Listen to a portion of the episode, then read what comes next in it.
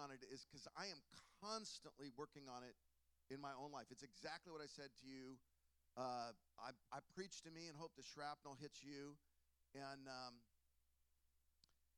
I just I don't I just don't know if there's any more important issue outside of faith and salvation than than uh, or than relationships. And relationships really is the proof that our faith is authentic, and that starts with the people we're closest with, our family. And I just want to say this really sincerely to all y'all.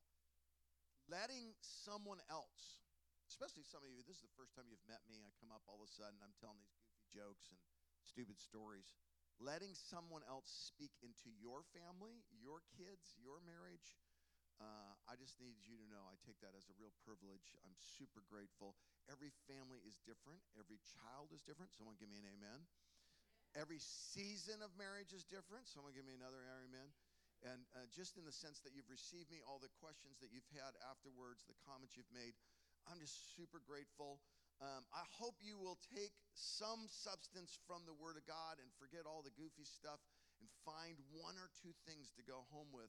To that end, I had a great conversation with someone during the free time yesterday, and we were talking about um, curriculum and content and how to get this discernment issue going on. That's probably the most important thing I taught on yesterday is helping your family become great thinkers, especially your children. And uh, they said, you know, what else could I study or what else could we talk about? And I got four book recommendations. This isn't on your note. I'm going to run these through really, really quick. Um, go ahead and put that first slide up. Um, Jesus Skeptic by John Dickerson is where I would start with my middle school to high school student. In fact, John has got a, um, a curriculum directly for high school students. John was a journalist who investigated the claims of Jesus, came to Christ. Now he's a wonderful pastor. The interesting thing is, uh, Tom, who's on the board of Walk Thru the Bible, was the one who introduced me to John at this camp two years ago. And John and I have become fast friends. I did almost 30 years as apologetics on college campuses. And I want to just tell you, as a connoisseur of apologetics, I read everything out there for adolescents especially, this is the book, Jesus Skeptic. Go through the workbook. If you want to create a dialogue, um, make some study time with your children, but make it fun. Reward them with incredible food afterwards and have it be fun. But this is the curriculum I go through. Also, similarly, John's got another Foundations of Faith uh, book that he does. And I'll tell you, these are rare. I cannot find one I actually like. It's, they exist on two levels way too academic and not evangelical and vigorous enough for me. I just can't find good ones. And so John has come up with the last couple years. He goes through the song Jesus Loves Me and he teaches from an apologetic point of view and what I would call an investigative point of view. Okay? So it's not dictation, it's dialogue. Have you thought about this? What about this? And he really just starts with Jesus. Who is Jesus? Why was he really here? Do you know there is no scholar, liberal or conservative, that, uh, that worth their weight are respected in, in any sort of circle in um, theological academia that believes Jesus didn't exist. The evidence is overwhelming. Jesus existed and, and the extra biblical sources that we have that prove that Jesus existed. He existed at the time that the Bible claims he existed, and that he died on the cross in Jerusalem at that time. Liberal or conservative, all the experts believe in this. And John goes through this in a really accessible way. And then he talks about the love of God. And he explains all of that biblically. Then he talks about you, your nature, human, me. And then he talks about why we trust the Bible. Jesus loved me, this I know for the Bible. And he ends up with the inspiration of Scripture. It's a phenomenal um, foundations of faith investigative study that's really good. Go to the next one. This one's a little bit more advanced. This is the problem of Jesus answering a skeptic challenge to scandal Jesus. I suggest you read this and use it as a way to create dialogue with the people that you love that you want to move them forward. This is my really good friend Mark Clark. He's at Village Church in Vancouver. Uh, I, I would tell you to go check him out online, but once you hear him teach once, you're going to stop watching me preach at all. So I'm really nervous about that. He's just, he's a rare theologian and communicator and apologist. And this book, he's got another book called The Problem of God, equally as good. this one is, I think, the best apologetics book written since Keller put out his books a few years ago. Uh, and speaking of Keller, go to this next one. Um, the Meaning of Marriage by Timothy and Catherine Keller. This is the best theological discourse to get your marriage theologically centered. And it's super accessible. What I love about Keller is that he's a high thinker who pastors real people. That's a power combo. He's, you know, you get these high thinkers, but they don't have real people in their life. And you got real people that maybe are not as educated and as smart. And Keller and Catherine, um, uh, Timothy and Catherine Keller bring this together. By the way, anything Timothy Keller writes, read that. Um, he is the C.S. Lewis of our generation. He really is. He's, we will be reading what he wrote a hundred years from now. He started out in campus ministry just like I did, so I'm a little biased, but he's a genius. Okay, none of that time was counted against my time. That was extracurricular. That was like a bonus. You, that wasn't part of your Mount Hermon registration. That was side uh, thing. So I want to talk about doubt. We started talking about faith, then we talked about family, and then we talked about our kids and grandkids, and I want to go back to talking about individuals. I want to talk about doubt. I want to talk about our doubt, and I want to talk about the doubt of your friend. If I could say there's two issues that we've dealt with all through COVID and the cultural crisis, when people get honest. So the presenting issues are uh, this political thing, or this financial thing, or this that mask thing. Governor Newsom, he went to the French Laundry, uh, you know, and then you get underneath that, and the two things that I find are really, really um, an opportunity for us in this is broken relationships and doubt. So, what I would say is, you know, COVID didn't cause the problems in your marriage or family, it exposed them. COVID didn't cause the problems in your church, it exposed them, right? Then the other thing is going, you know, I, I can't tell you how many meetings I've had with people that said, This person I loved got ill and died during COVID. And Kurt, I understand bad things happen, but but why right now? It just seems so unfair that right now. And so it just seems like when the pressure of COVID and all of the racial tension and cultural chaos we've had, when added to that, any one of the really difficult things we'll all walk through in life gets added, it creates profound questioning in us. Right? which is normal. What, what is doubt? We're going to talk about this pretty clearly, but doubt is like a bad pie. Okay, let's do the survey right here. How many? Uh, uh, uh, I'm going to give you choice one and choice two. Choice one is cake. Choice two is pie. Everyone must vote. Everyone must go. This is our last day. We're going to get honest with each other. Everyone must. I don't want anyone back there going, no pudding. No, that's not a choice. Cornflakes is not a choice. You're going to go one side or the other on this. There is, if you stand in the middle, you'll be uh, it's lukewarm. You're going to be rejected by Mount Hermon. All right, all the cake people, raise your hand. Lord help them. Lord Jesus, give them discernment. Okay, I'm just going to tell you, all the pie people. There we go.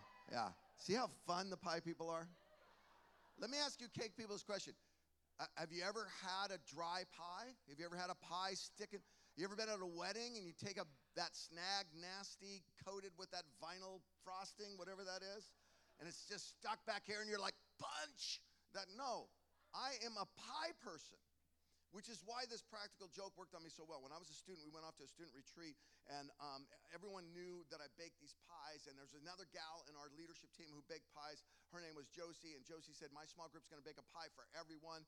And so they started baking during the free time, and the smells coming out of the kitchen were amazing. And I went in there, I'm like, What pie are you baking? She said, Well, we're baking a lot of different fruit pies, but for you, Kurt, we're gonna make a rhubarb pie. Now, anyone here had a rhubarb pie? Oh, yeah, this is my crew. This is my crew. Some people have not had rhubarb pie, and I just want, I wonder if they're in the kingdom. I really do. Um, my mom, who had the giant garden, right, had a huge rhubarb section. So we were rhubarb pudding, rhubarb jam, rhubarb pie, rhubarb tarts. I mean, every rhubarb thing, because it was just, we made too much rhubarb. And if you don't know rhubarb, let me tell you, it looks like red celery, right? This is what it looks like. But it tastes like strawberries, a little bit tartar, and it's beautiful. So she said, I want to make you a rhubarb pie. And I'm like, oh, you're my favorite, Josie. And so we get to dinner time. I just woof down the dinner. They bring out the pies. The whole room is smelling of apples and cinnamons and blueberries. And, and they put the pie on our table. And this is a pie specially made for you guys. And I just dig into it. And I put a piece on my plate and I put some whipped cream on it. And I take a big bite. And I realize that she has not made a rhubarb pie. Instead of sugar, she has used salt, and instead of rhubarb, she has used celery. Did you ever put something in your mouth and you didn't expect it to be that thing? Like, like a salty celery pie is bad enough, but when you expected rhubarb, I did not realize the skill I had in projectile coughing of pie. Anyone here ever pick up a glass of water and it was Sprite? Or a glass of Sprite and it was water? There's something really disorienting when the brain expects one thing and life gives you another. This is essentially the dynamic of doubt. We expected our loved one to be with us the rest of our life. We expected our child to have this experience or that experience. We expected our marriage. We expected our church. We expected our world. And instead, we got something not good tasting. And it causes us very naturally, very logically, to ask questions. Okay, really quickly here, let's go through the context of our passage. We're in Matthew chapter 11. Again, I've given you notes back there. If you didn't get a note, um, there's a paper on the back page. You can grab that real quick, or someone can hand it to you if you raise a hand. The context of Matthew chapter 11 is twofold. Number one, this book, Matthew, is written largely to Jewish people. And it's important to understand that because what, what, what Matthew is going to say, inspired by the Holy Spirit here, really resonates with Jewish people who know their Old Testament and know the history of the prophets. What we're talking about here is the dynamic of the 400 silent years. So Malachi is the last prophet of the Old Testament. He stops prophesying, and 400 years, twice the length it was exactly what Phil was talking about. Why sometimes we condense the, um, the history of the Bible.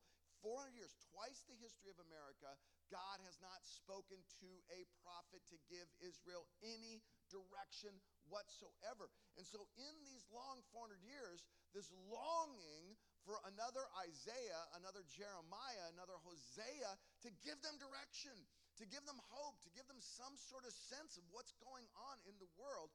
And, and, the pinnacle of the Old Testament prophets, other than Moses, the pinnacle of the Old Testament prophets is Elijah. Elijah is the guy who got it done.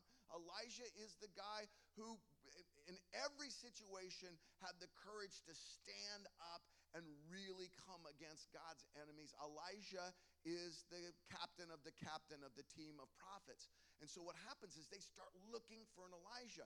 In chapter 16 of the same book, um, Jesus is going to say, Who do you say, or who, who, who do they say that I am? And what is the answer? One of the answers is, You are Elijah, John the Baptist, or one of the prophets. What they're saying is, You're the end of the 400 years of silence. You're the end. In this context, the longing and expecting for a prophet, we get this interesting, profound not preached enough passage in Matthew 11, 1 through 11, starting in verse 1. If you're still with me, give me an amen. After Jesus had finished instructing his 12 disciples, he went on from there to teach and preach in the towns of Galilee. Okay, imagine the geography. I hope you will go to Jerusalem someday. I hope you will go to Israel. Galilee is Barstow. Does he know where Barstow is? Okay. Jerusalem is San Francisco or Los Angeles. So when you hear Galilee, hear remote, agricultural, and not the center. He went on from there to teach and preach in the towns of Galilee. What in the world is he doing in Galilee? He should be in Jerusalem. When John, who was in prison, heard about the deeds of the Messiah, that he's up in Galilee, he sent his disciples to ask him, Are you the one who is coming? Or should we expect someone else? John is being held at a fortress called Machaerus. It's uh, modern day Jordan. It's about 110 miles from Galilee. This is a five to six day journey. So it's east of Jerusalem. And so he's, he's going, he's going, hey, guys, I want you to take a week long journey, go up there and confront him. What is he doing in Galilee? I am here about to be killed. Jesus replied, Go back and report to John what you have heard. The blind receive sight, the lame walk, those who have leprosy are cleansed, the deaf hear, the dead are raised, and the good news is proclaimed to the poor. Blessed is anyone who does not stumble on account of me. This is Isaiah 32. Why is Jesus quoting from Isaiah? Keep watching this. Verse 7 As John's disciples were leaving, Jesus began to speak to the crowd about John. What did you go out into the wilderness to see? Now, following is a bunch of rhetorical questions. Everyone Jesus is talking to knows the answers to these questions, okay? A reed swayed by the wind? In other words, a weak willed person who bowed down to Herod? No, of course, John the Baptist was not that. He's not weak willed. If not, what did you go to see? A man dressed in fine clothes? A person of renown with success and popularity, a lot of Twitter followers? No, of course, that's not John the Baptist. No, those who wear fine clothes are in the king's palace. What then did you go see? A prophet? Yes, I tell you, and more than a prophet. This is the one about whom it is written, I will send my messenger ahead of you and prepare your way before you. That's Isaiah 35. So he quotes Isaiah 32 and he quotes Isaiah 35. What's interesting is not quoting Jeremiah, he's not quoting Daniel. Why is he quoting Isaiah? It's very deliberate. Isaiah is the one who's the clearest prophet on the Messiah being the suffering servant. He's trying to tell him, listen, it's I'm not what you expect. I am what was predicted. I'm not what you expect. I'm the suffering servant.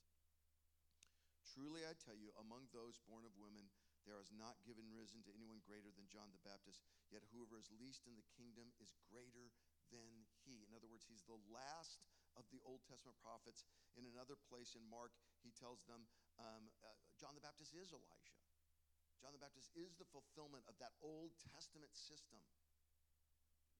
But that's not what you're to expect. There's something new coming. Why study John's doubt? Why study John's doubt? Go to the next slide, please.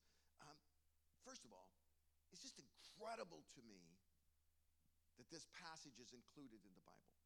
There's a thing called fableization. And if you talk to academics who doubt the Bible, they will often point to areas in the Bible they believe are fableized, are changed.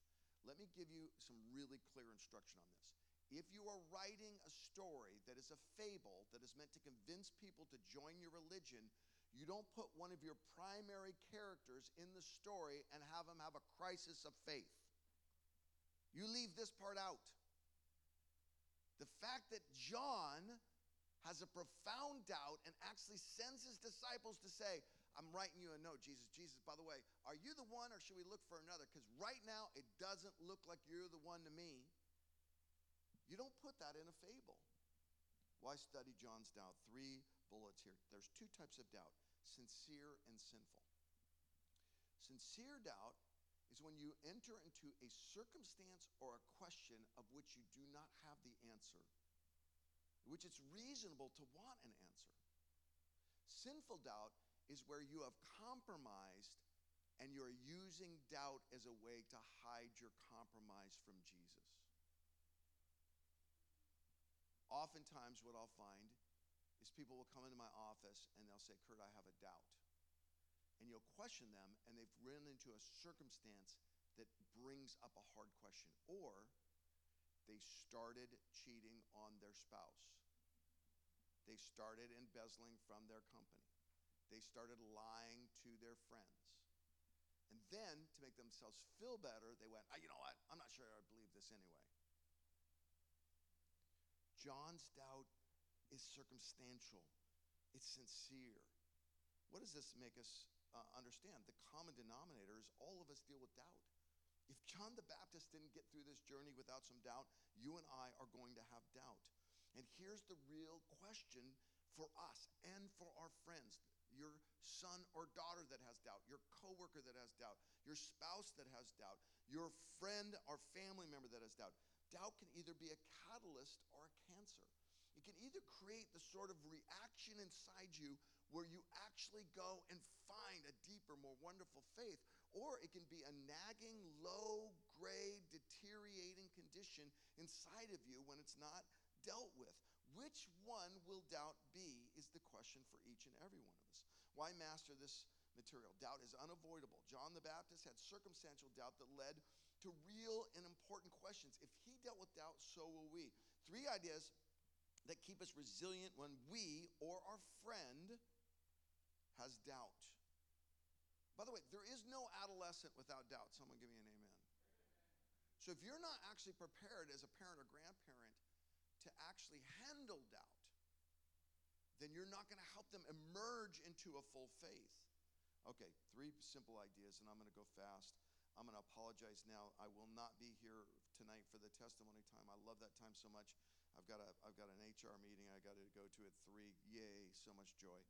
Um, number one, good people face tough times. Now, there's no one in this room that doesn't already know that. But it is so disorienting when we're faithful to God, when we're close to God, when we're faithful to church, faithful to our spouse, faithful to our kids, and we hear someone say, Your mom has Alzheimer's. And we hear someone say, I don't know if I want to keep coming to church. And we hear someone say, I don't have enough money to pay this and I don't know where we're going. When we run into these profound problems, it's disorienting to us. The truth of the matter is, good people face tough times. Truly I tell you, it says in verse 11, among those born of women, there has not risen anyone greater than John the Baptist. John the Baptist is the most faithful, the most reliable, the most morally courageous person in the New Testament other than Jesus Christ himself. And he was that way from the womb. In the womb, he's doing praise dances like he's listening to this worship team.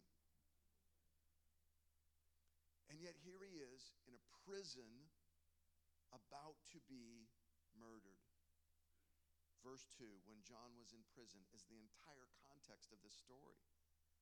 Um, listen to me carefully. John encounters tough times because he was faithful to God. Because. This is the orientation of Jesus. Do not be surprised. In this world, you will have tribulation. Take comfort. I have overcome the tribulation. Those are the two pillars of what our orientation is. It will be hard. Jesus is more powerful. You know, I got to make a confession to you guys, and I'm going to be really vulnerable here. I caused COVID. It, it wasn't a lab in China, it was me. I caused it. I just it's the only logical conclusion because since I became a Christian, I've had other Christians in my life that have been inviting me to prayer meetings. Anyone here ever gone to a prayer meeting? We used to have them in Christianity. I don't know if we still do now. Yeah, some of us know and they would say, Come to this prayer meeting. And I don't know what it is about old timey, great, faithful Christians. They always want to have these prayer meetings at 5 a.m. Like you got to be in pain to have revival come. And has anyone been to the 5, 6 a.m. prayer meeting? Okay. And the coffee's bad and Jesus is good. Okay. I went to a lot of those growing up, a lot of those prayer meetings. And at the prayer meetings, we were always encouraged to pray for this. Would you pray for revival in America? And I did with all my heart for years. God, bring revival, bring revival, bring revival. And I thought I was praying, God, increase our baptisms, get marriages back on course, to uh, grab a hold of teenagers' lives. And God did mean all that, and He did hear all that. But God also heard when I was praying for revival, He heard this I'm going to have to disrupt this culture enough to cause people to look for me. I'm going to have to shake it so that maybe Instagram won't be their priority. Maybe stocks and bonds and GameStop will not be their priority.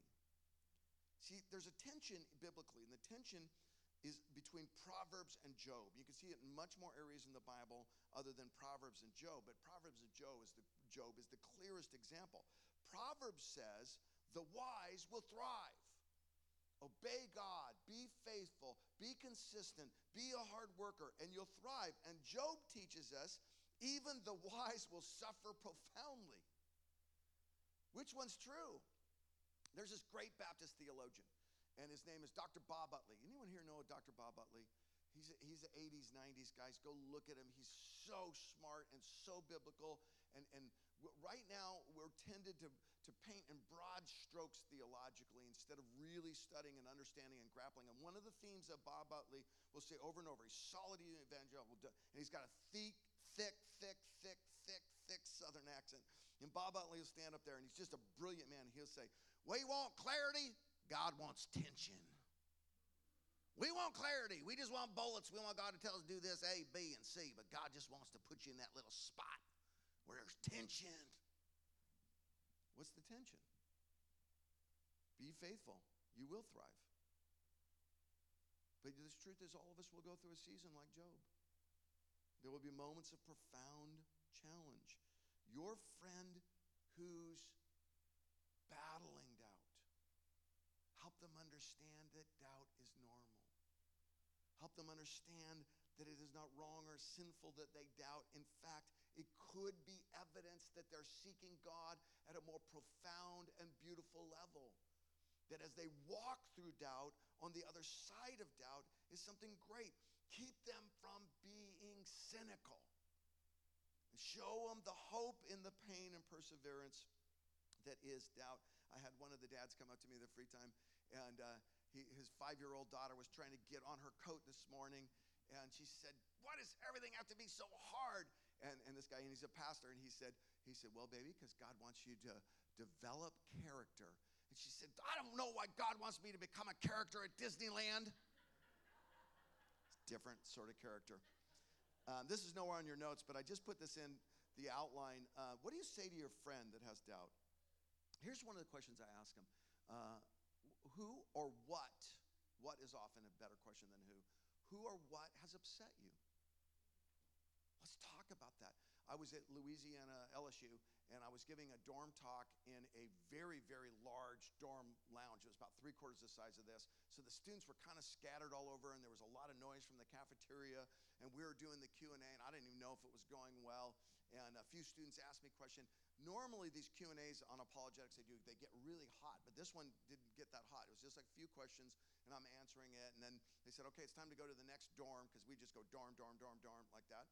And before I could leave, this student from the back just comes racing up to me. And I could tell he's a little older, probably a graduate student. And he just comes racing up to me.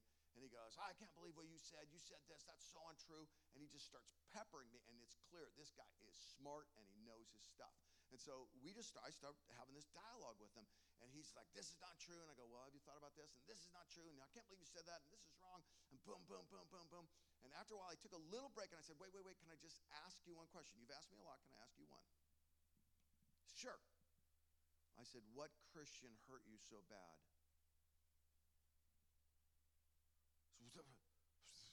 That's not important. I said, I said, obviously, there are people that know this material but don't have your passion. Your passion tells me this is more than just intellectual. What Christian hurt you so bad? I was abused by my uncle who's a deacon in a church. Who has upset you? Let's deal with that. Let's bring that to God. What has upset you? Let's deal with that. Let's bring that to God. Okay, I got to move on. First point that you already all know. I got a couple bu- extra reading in there. Good people face tough times. Number two, tough times raise real questions. Oftentimes, our most important questions don't happen unless we go through doubt. The greatest questions, we are often asking the question we shouldn't ask. We're often hiding the question we really want to ask. I went and did a dorm talk um, just to kind of explain that. For, for years, I would go on a tour in the fall and the spring, and I'd go to university campuses, and we'd do this thing called Ask the Pastor, and I'd go into dorms, and we'd serve pizza. You could get a lot of students if you just put out free pizza, and I would say, whatever question, and they would start asking me questions. So I was invited to Georgetown to do this. I thought, man, this is a really prestigious university. This is going to be great. This is going to be awesome. I showed up. We th- threw out the free pizza. Normally, like a small crowd would be 150 students for this. 20 students show up. I'm like, oh, these Princeton kids are all vegans, so we did the wrong thing, you know. I mean, these Georgetown kids. And then we did the Q&A, and it was not good. It was not good. The questions were not smart. They were very snarky. They were disrespectful. Instead of incredible dialogue like I've had on so many campuses, it was it was not good. And I and I walked away from it a little bit discouraged and going, man, I, I don't know about these Georgetown students. I went to my hotel room, called my wife. So I'm on the East Coast, she's on the West Coast. It's pretty late there, and I and she said, you need to talk to your daughter. And so I got four-year-old Maddie on the phone, and uh, she said, Dad, I got a question for you. Is hell real? So we had a 15 minute theological dialogue about that. And I said, What do you think about my answer? And she said, All right, I got to stay. Still pretty harsh to me. I thought she has a more honest question about an important topic than any kid at Georgetown University had tonight. God's not afraid of your question. Jesus said, Ask and you'll be answered, seek and you'll find, knock and the door will be open. There's not ever a meeting in heaven where God goes, Come here, angels, come here, prophets. Uh, Kurt's asked a question. I'm a little stumped. Uh, let's brainstorm this. Someone get the dry erase board. God loves your questions. Tough times raise real questions. Are you the one who is to come, or should we expect someone else? John the Baptist expected Jesus to be in Jerusalem. He expected Jesus to be kicking over tables and not waiting for the Passover to do it. When you and I get honest with God about our questions, God gets happy with us.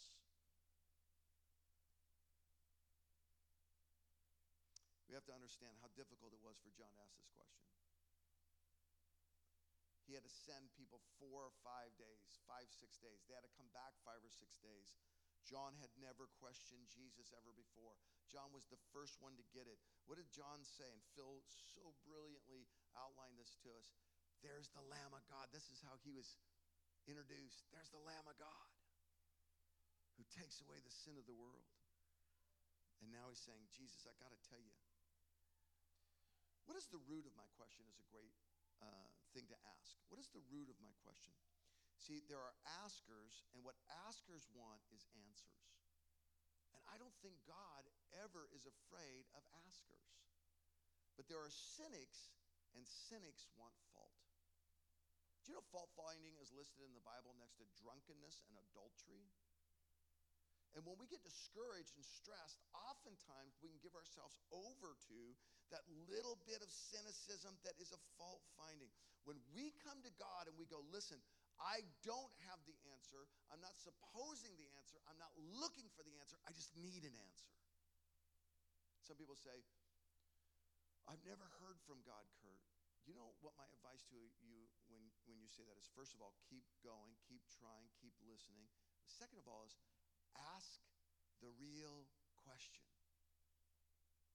Ask the question God's already prepared to answer, no matter how challenging or troubling it is. Am I really in the faith?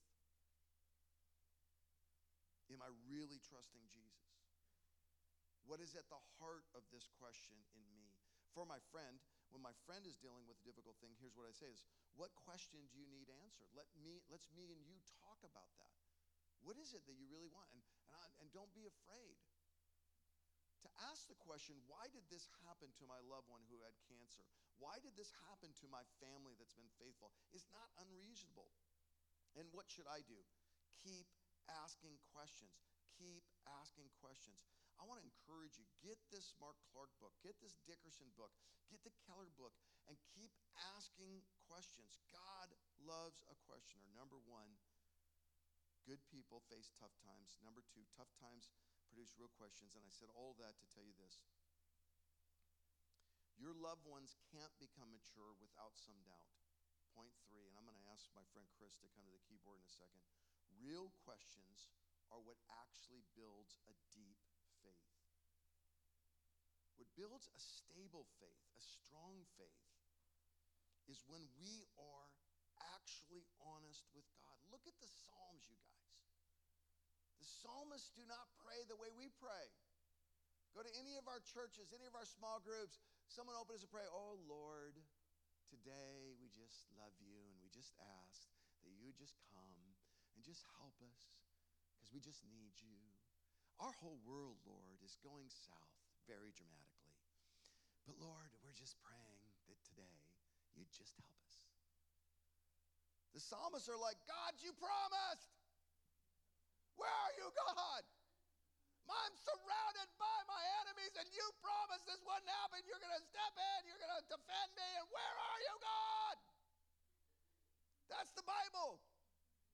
Of course, at the end, they always throw in, and yet I will praise you, because they don't want to get hit by lightning. They throw that in at the end. Make sure you, you know, be honest, but still trust God, right?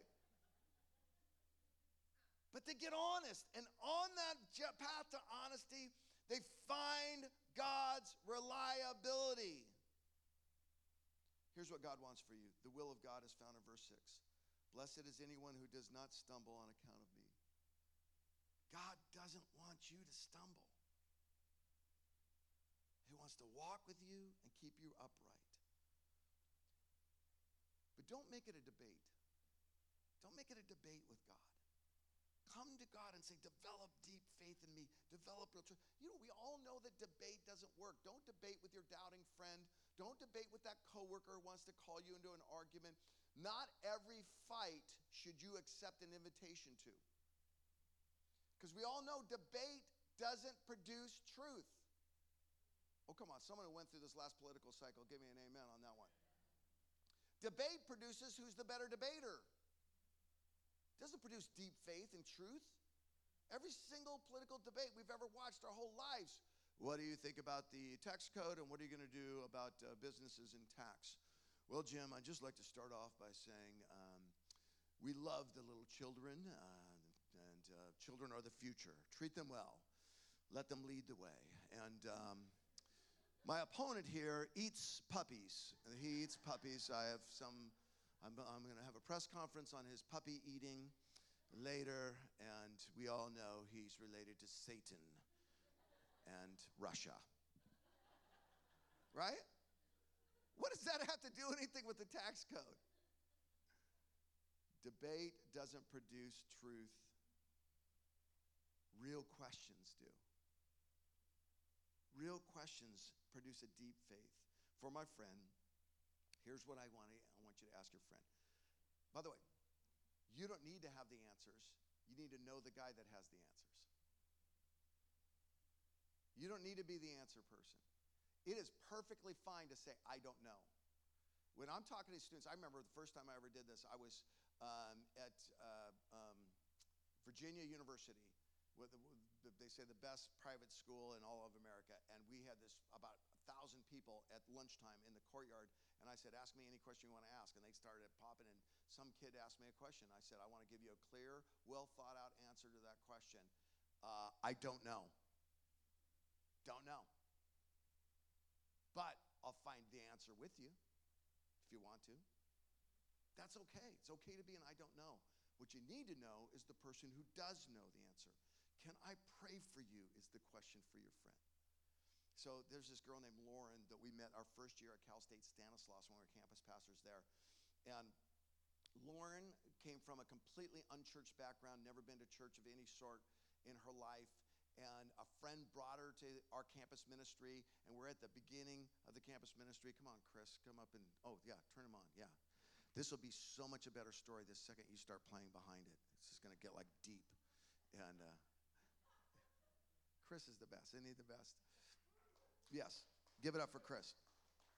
So this gal, she comes into our ministry and we're playing just like these guys were this morning. And I don't know if you noticed how Danny just was like going, like it was like a blur. I couldn't even keep a track of your hand.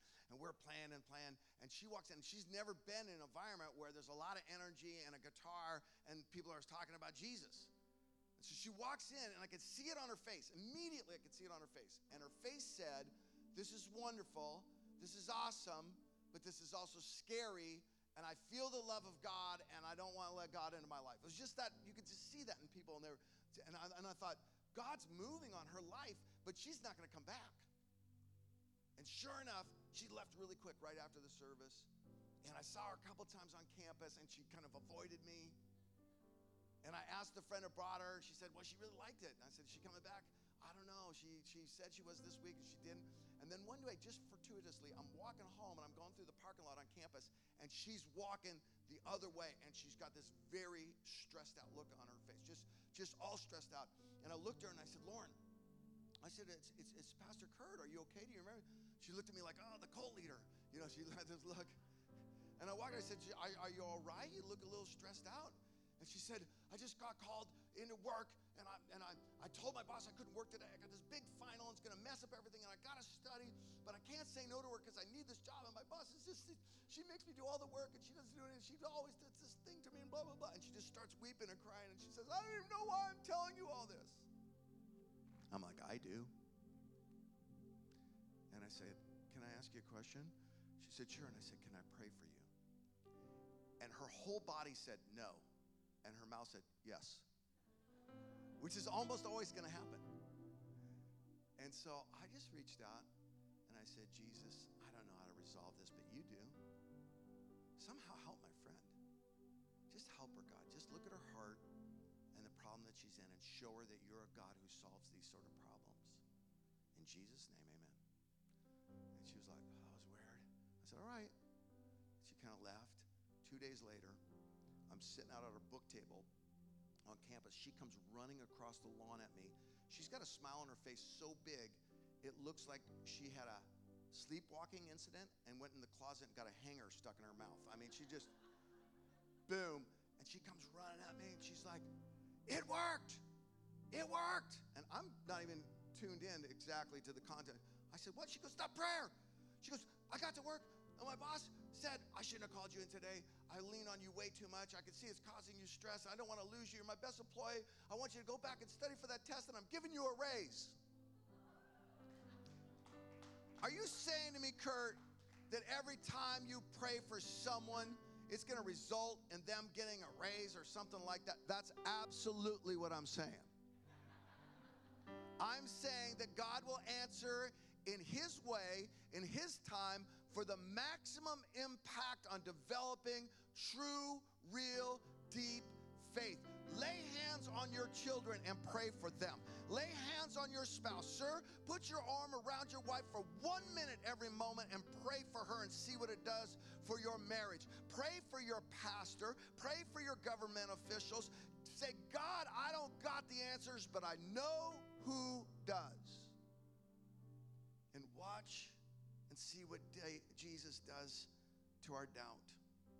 What should I do? What should I do? What should I do? The bottom line application for all of us in all of this is pray. I can't tell you how many people have come to me this year with really profound, profound problems. And I said, Well, got all this complication in your marriage, in your business, with your teenager. I said, You're not going to like my first answer, but it's the best one. I wish I could give you three points to solve it all that's been going on for 15 years now. But I'm going to give you the best answer any pastor can give. Have you prayed about this? Have you gotten your prayer closet and gotten desperate before God? Have you written him a note? Jesus, I used to believe that you're going to show up, but you're so far away in Galilee right now. You're so far from this prison I'm in. Are you the one, Jesus? And I believe Jesus is going to answer back in his time. The blind see, the lame walk, the poor have heard the good news. That Jesus is going to encourage you. There is a Messiah, there is a suffering Lord who's come to die for your sins and cares about every hair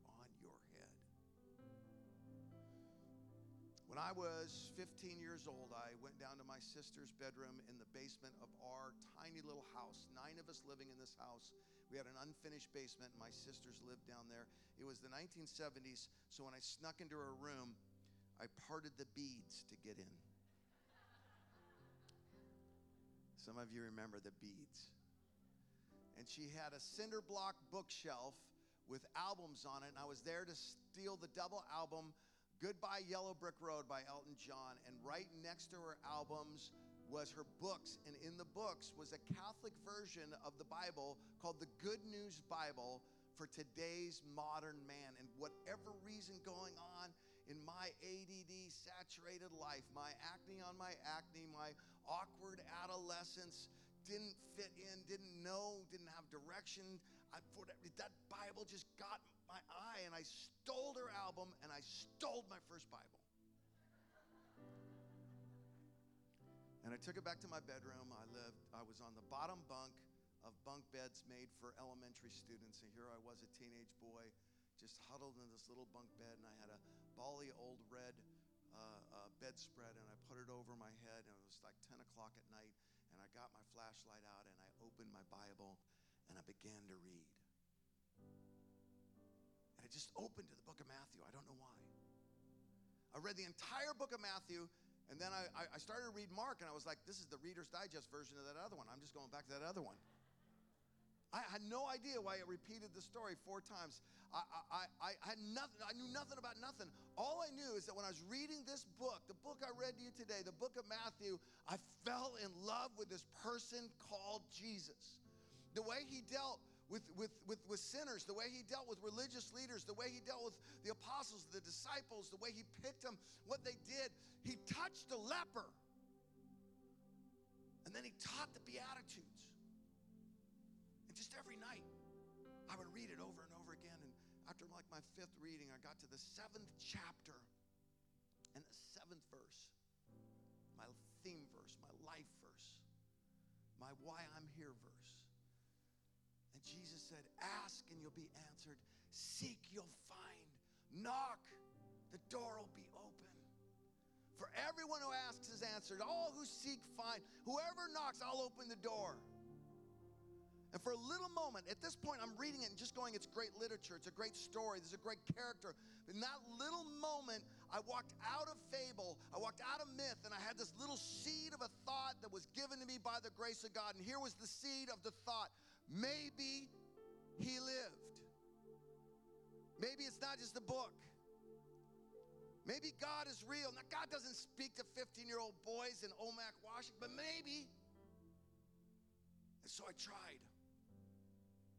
You see, I'm here and I have faith because of doubt. Doubt brought me to Christ. In that little moment, I doubted myself. I doubted my direction. I doubted that I was alone. And I believed for just a minute that maybe God was real, his name was Jesus, and he meant what he said when he told me to ask. And so I bowed my head and I prayed the hardest prayer I could think to pray. Two questions, the hardest two questions. I almost said, Oh God, I'm going to ask you these two questions. And if you answer these two questions, maybe, just maybe, you're real. Here they are. Question number one why won't Debbie Wildermuth go out with me? Oh, when you're 15, that's a deep theological question. Question two Why do I fight with my mom so much? Went to sleep, got up the next morning, went to school, forgot about all that, just walking down the hallway of Omak High School. And right by this teacher named Russ Brantner's room, he taught math. God answered my doubt wasn't audible, but I knew immediately what he was saying. Uh, um, if I could put it into words, it was, it was just, just the, the still small voice of the Holy Spirit just dropped this truth right into my heart. If I could, if I could put it into words, it's like God just right then said to me, Kurt, the answer to both your prayers is the same answer. The reason that girl won't go out with you and the reason that you fight with your mother so much is because, Kurt, you are profoundly selfish and a sinner. And it sounds harsh to say it out, but in the moment that he said it to me, it was the most benevolent, loving, wonderful thing that had ever been said to me because what he was saying was, I know you, I know what you've done wrong, I know your most secret sin, and yet I love you, Kurt. That was the moment. I didn't pray some prayer at an altar. I just opened my heart wide and said, This God, I trust you. I trust you. I didn't even know what the phrase born again was then. I hadn't even read the book of John.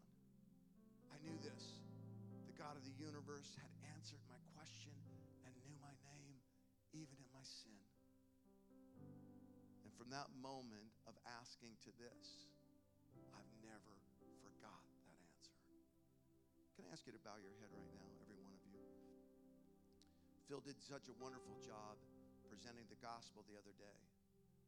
And I know several of you prayed that prayer with them. I'm wondering if there's even just one person here that wanted to pray the prayer of accepting Christ into your life, but you didn't. I'm not going to make you come forward or raise your hand or do anything like that. I'm just going to ask you in a moment between you and God if you're ready right now. In all your doubts,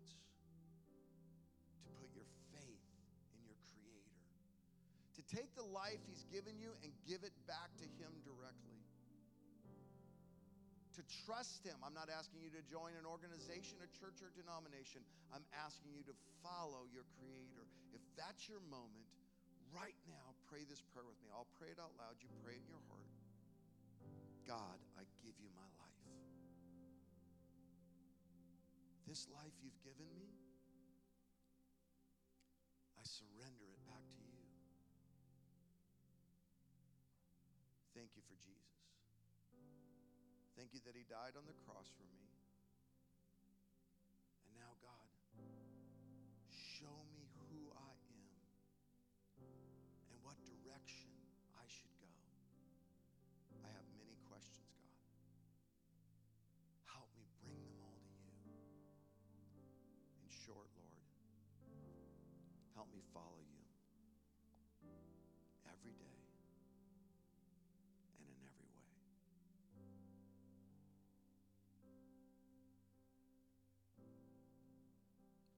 Father, I just pray for everyone that prayed that prayer. Jesus, surround them with the sense of your presence. Grow them in your truth. Take them on the wonderful journey you've taken me on these decades. The journey of seeing that when we ask, you do answer. When we knock, you open the door. Father, I pray for all of the represented in here who are doubting their faith. All the kids, all the sisters, all the brothers, all the spouses, all the coworkers. God, I pray that we would keep asking questions with them. And give us faith to pray for them and with them. And God, let us see you answer those questions one by one. Father, use this time of chaos cause people to doubt their own direction and put their faith in you. We pray for every child, every student, every friend, every family member represented here, and we ask it in Jesus' name. And everyone said,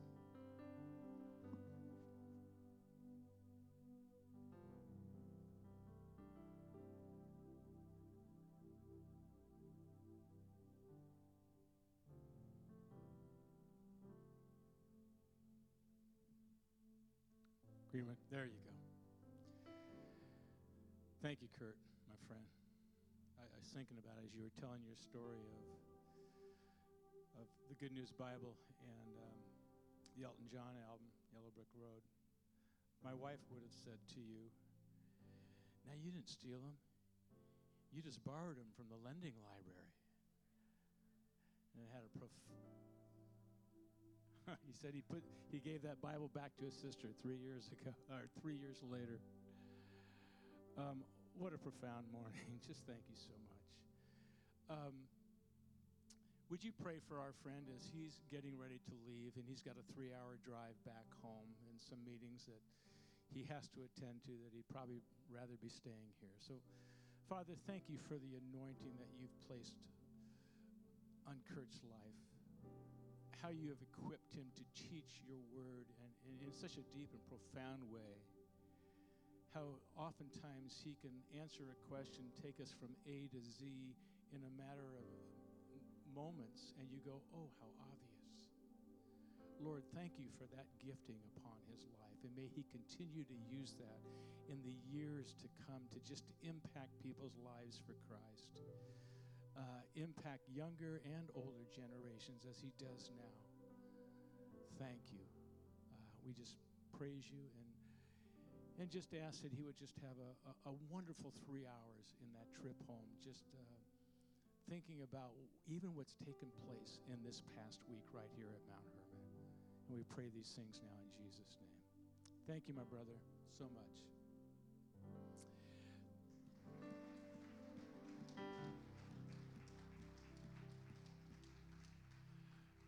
Well, folks, you are dismissed to go carbo load, and uh, I know you couldn't wait for that. And we will see you back here shortly. You'll have that the little uh, video that'll come up, and I'll start screaming and yelling at you to come back in for round two. Okay? Enjoy your time on the break and have a rich time of fellowship.